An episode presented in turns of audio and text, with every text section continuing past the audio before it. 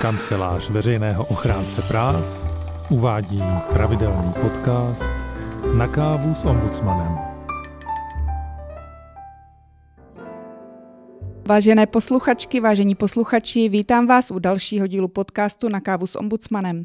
Mé jméno je Petra Šuplerová a budu si dnes povídat o placení zdravotního pojištění se svou kolegyní Bělou Vaverkovou. Ta se v kanceláři veřejného ochránce práv zabývá zdravotnictvím. Ahoj Bělo. Ahoj a dobrý den. Dnes si řekneme to nejdůležitější, co bychom měli vědět o veřejném zdravotním pojištění. Dobře, ale úplně na začátek bych se tě zeptala na zdravotní pojišťovny. Může vůbec ombudsman jejich postup prošetřit?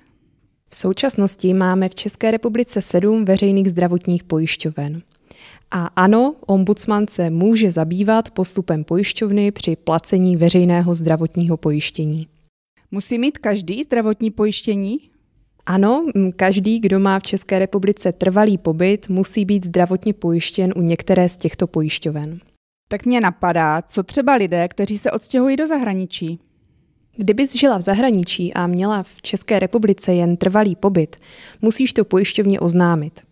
V zemích Evropské unie hraje roli, kde pracuješ nebo podnikáš, nebo jaká země ti vyplácí důchod.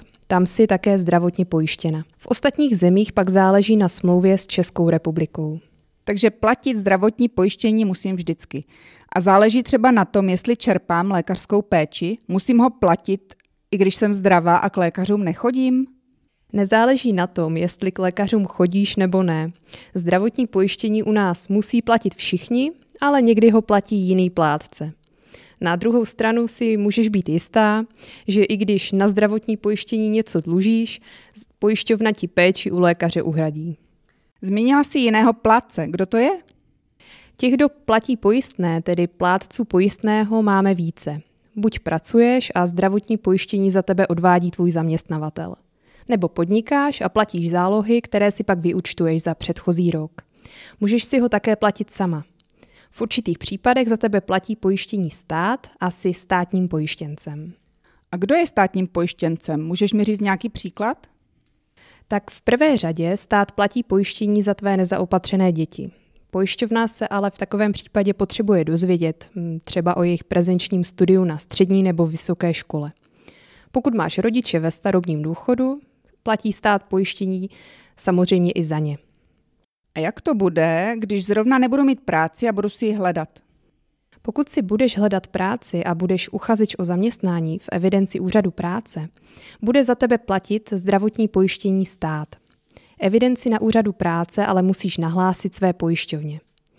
Pokud by tě úřad práce z nějakého důvodu z evidence zpětně vyřadil, vznikne ti dluh na zdravotním pojištění.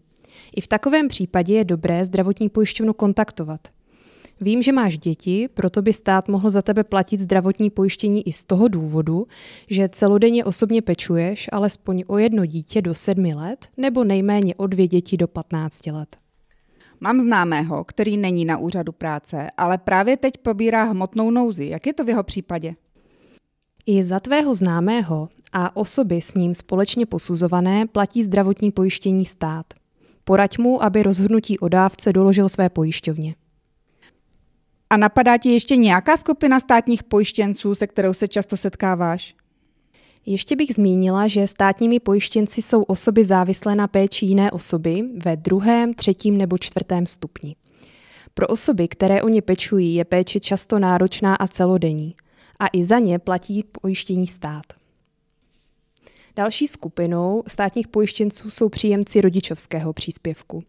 A i v tomto případě je potřebné informovat pojišťovnu. A s čím se lidé na ombudsmana nejčastěji obracejí? Většinou se obrací v situaci, kdy zjistí, že mají u pojišťovny dluh. Lidé si často myslí, že za ně platí stát pojištění automaticky. Pojišťovna se ale potřebuje dozvědět podstatné změny ve tvém životě, aby věděla, kdo má pojištění platit. Oznámit a doložit jí to musíš sama, nejlépe hned, nejpozději pak do 8 dnů. Pokud nepracuješ, nepodnikáš ani nejsi tím státním pojištěncem, platíš si zdravotní pojištění měsíčně sama jako samoplátce. To je aktuálně ve výši 2052 korun. Pokud by se zdravotní pojištění neplatila, vznikl by ti dluh na pojistném a dále narůstal o penále. Teď jsem si uvědomila, že jsem hned po studiu nenastoupila do práce. Můžu si průběh zdravotního pojištění jak zkontrolovat? Ano, určitě. Eh, platby lze kontrolovat. Vyžádej si od své pojišťovny aktuální vyučtování pojistného na veřejné zdravotní pojištění. To ti bezplatně vystaví na každé pobočce pojišťovny. Pojišťovny komunikují také telefonicky nebo mailem. Platby a evidenci dnes můžeš kontrolovat i online. No a co mám dělat, když zjistím, že mám ve vyučtování dluh? Pokud pojišťovně dlužíš pojistné, pak ti za každý den narůstá penále. Ombudsman vede pojišťovny k tomu, aby pravidelně kontrolovali samoplátce a aby samoplátce informovali, že mají dluh. Je ale možné, že se tě pojišťovna pokoušela kontaktovat a nebyla úspěšná. Například se stěhovala a dopisy chodily na starou adresu a nevěděla si o nich. I v takovém případě je důležité dluh řešit. Pokud bys nereagovala, bude ti pořád narůstat penále. No a může mi zdravotní pojišťovna dluh prominout? Pokud si měla platit pojistné a neplatila ho, dluh na pojistném ti pojišťovna nepromine. Zákon jí to neumožňuje. Naopak penále nebo alespoň jeho části pojišťovna prominout může. Musíš si ale podat žádost a zaplatit pojistné. I pokud by ti to na toto penále přišel platební výměr nebo výkaz nedoplatků, můžeš obratem podat žádost o prominutí i tohoto penále. Aha. Děkuji za dnešní povídání o tom, kdy za nás platí zdravotní pojištění stát a za typy, kdy se mám obrátit na pojišťovnu. Odnáším si, že někdy je potřeba na každodenní situace reagovat tak, že komunikujeme i se zdravotní pojišťovnou. Pokud si nebudete jistí, můžete se obrátit i na ombudsmana. V dalším dílu podcastu se budeme věnovat stížnostem ve zdravotnictví a řekneme si, co dělat, pokud nejste spokojení s postupem lékaře. Mějte se pěkně a naslyšenou. Naslyšenou.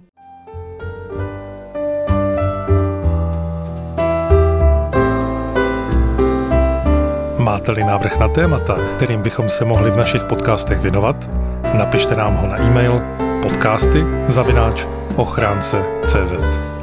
Děkujeme.